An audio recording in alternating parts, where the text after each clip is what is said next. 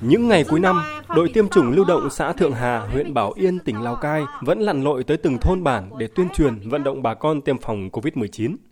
Cuộc sống vùng cao chủ yếu dựa vào nông nghiệp. Những lao động chính thường ngày đều lên nương vào rừng nên muốn gặp dễ nhất chỉ có vào sáng sớm hoặc chiều muộn. Bà Hoàng Thị My, cán bộ trạm y tế xã, chia sẻ. Trong quá trình à, vận động tuyên truyền người dân có những ý kiến à, trái chiều về tác dụng à, của tiêm chủng, chúng tôi đã cố gắng à, tuyên truyền vận động người dân để làm sao tăng được tỷ lệ tiêm chủng đạt mức độ cao và bảo vệ người dân trước những biến thể mới. Còn tại các địa bàn trung tâm cũng có những áp lực riêng do số lượng người đông, học tập, lao động tại nhiều địa điểm, lĩnh vực khác nhau, cộng với một bộ phận người dân có tâm lý chủ quan e ngại tiêm các mũi bổ sung tăng cường. Bà Phạm Tuyết Mai, Phó trạm trưởng trạm y tế phường Lào Cai, thành phố Lào Cai nói: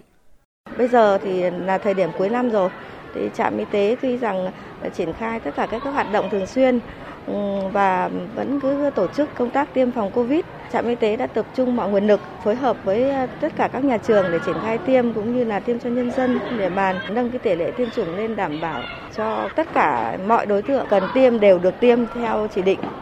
Theo ông Trần Xuân Hùng, Phó Giám đốc Trung tâm Kiểm soát Bệnh tật tỉnh Lào Cai, đến thời điểm hiện tại, Lào Cai đứng thứ tư toàn quốc về tỷ lệ tiêm mũi 3 và đứng thứ 11 toàn quốc về tỷ lệ tiêm mũi 4 cho đối tượng từ 18 tuổi trở lên.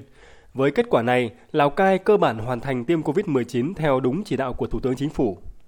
Suốt trong năm 2021 và cả cả năm trong 2022 là những cái thời điểm mà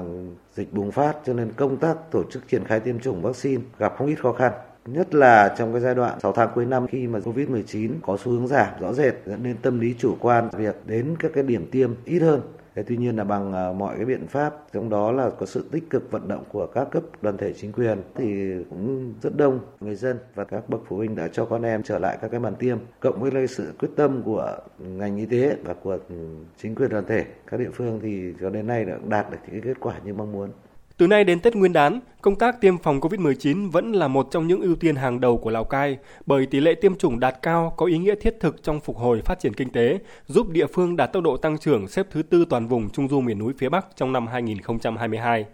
Bên cạnh đó, an toàn trước dịch bệnh cũng là tiền đề quan trọng để bắt tay hợp tác với phía Trung Quốc khi địa phương láng giềng thực hiện tái mở cửa hậu COVID-19.